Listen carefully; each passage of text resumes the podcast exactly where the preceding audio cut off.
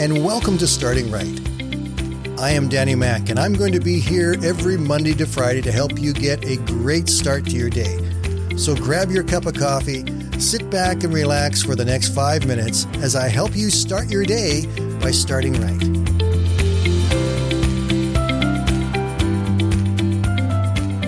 Good morning, everybody, and welcome to Friday. This past week has just flown by, as so many others have so far this fall. It's hard to believe that we're finishing off this first week of November already. It's just amazing how the time has disappeared. Today, as we always do on Friday, we're going to do our Friday roundup. So let's go back, start taking a look at our episode from Monday. On Monday, we talked about a new song from Micah Tyler called Walkin' Free. And it's based on John 8:36, one of my favorite verses in the New Testament. It says, "So if the Son sets you free, you are free indeed." This whole song is about freedom. It's about the freedom that God gives people to change their lives, to turn things around for them like they would never have thought possible. If you watch the video and listen to the song, you'll hear the story of the freedom there is in Christ through the song. But then behind it, on the video, you see the stories being played out in real life, where there are different individuals who have found the freedom there is in Christ and have had their lives completely turned around. The power of God saved them from prison, saved them from the destructive lifestyles that they had chosen, and they are now free in Christ. The song and the video are a powerful mix together, and the song is just a lot of fun and something we need to remember that we are free indeed because of the power of Christ. On Tuesday, we talked about you gotta stretch. You know, getting up in the morning and stretching, that sometimes feels really good. But if you have an injury that can only be completely and truly healed by stretching, uh, that can be really hard sometimes when there's a lot of pain involved with that. I've been through that. I know it's tough to do. Yet over time, we began to see results and changes. And what was once very weak and tender becomes strong and flexible. It's able to handle the stresses we put on it. It's able to carry its own weight. It's able to do things that maybe we thought we would never be able to do again because we are stretching it out. And so it is with our faith. We need to stretch our faith. In John chapter 6, we have the story of Jesus feeding the 5,000. Verses 5 and 6 tell us that when Jesus looked out and saw that a large crowd had arrived, he said to Philip, Where can we buy bread to feed these people? He said this to stretch Philip's faith. He already knew what he was going to do. he was going to stretch Philip's faith. He was saying to him, Philip, you know that faith that you've been learning about? Let's, let's put it to work. What would you do with your understanding of faith, Philip? How would you handle this situation?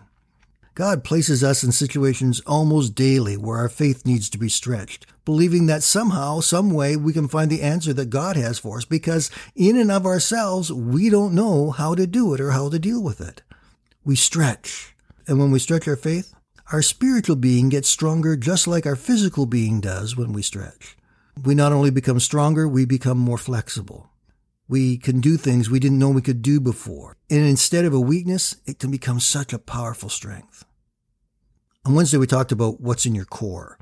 It's the story of Corrie ten Boom, who was a young girl during the Second World War. Her family lived in Holland, and they helped hundreds of Jews escape the Nazis but eventually they were caught and thrown into prison. Corrie and her sister were sent to Ravensbrück prison, where they were humiliated, tortured, starved. They witnessed terrible brutalities. They saw the killing of many, many Jews take place before their very eyes. It was absolute horror. In 1947, two years after the war, Corrie was speaking at a service in Munich. When at the end of the service she saw a man standing at the back, she knew he was a guard from the prison all of the images of the horror of that prison came flooding back to her. And yet this man walked up to her and said, Since I was a guard, I have become a Christian. And I know that God has forgiven me, but will you? There is a horrible phenomena taking place around the world today where Christians, Christian families, Christian churches, Christian friends are all being divided because of differences of opinion and they will not forgive each other. We're divided over masks, over vaccines, over political stands. We are dividing ourselves and we are not forgiving each other in it. And there are many who will not even speak anymore to people who disagree with them.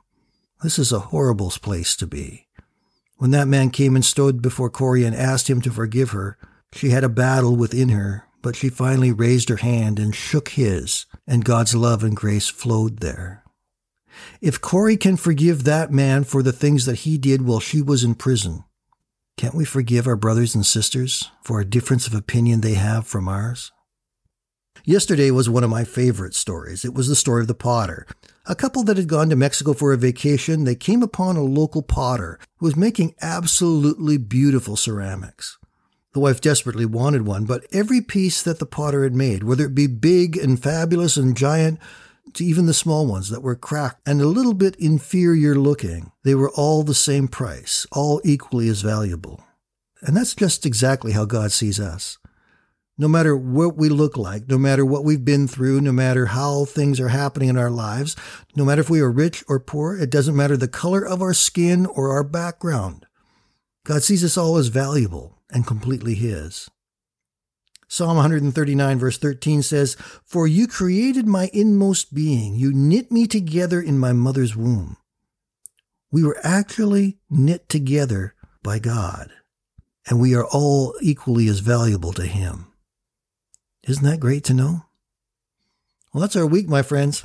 I hope you all have a great weekend. If you have an opportunity to get to church this Sunday, please go. Listen to your pastor, let him feed you and give you some strength and wisdom and then share that strength and wisdom with somebody else so they can be blessed too. Have a great weekend, my friends. We will talk to you all again on Monday.